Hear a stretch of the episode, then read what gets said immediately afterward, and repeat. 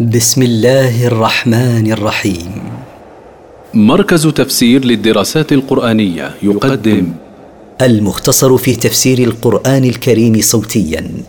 برعاية أوقاف نوره الملاحي. سورة المسد. مكية. من مقاصد السورة. بيان خسران أبي لهب وزوجه. التفسير. تبت يدا أبي لهب وتب.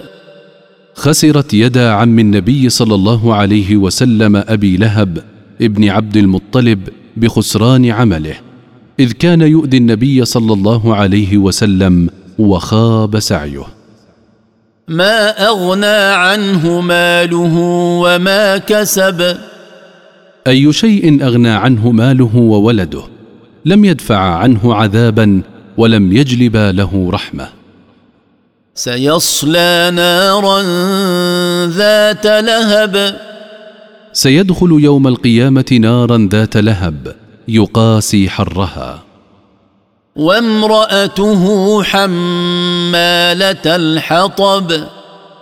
وستدخلها زوجته أم جميل التي كانت تؤذي النبي صلى الله عليه وسلم بإلقاء الشوك في طريقه. في جيدها حبل من مسد.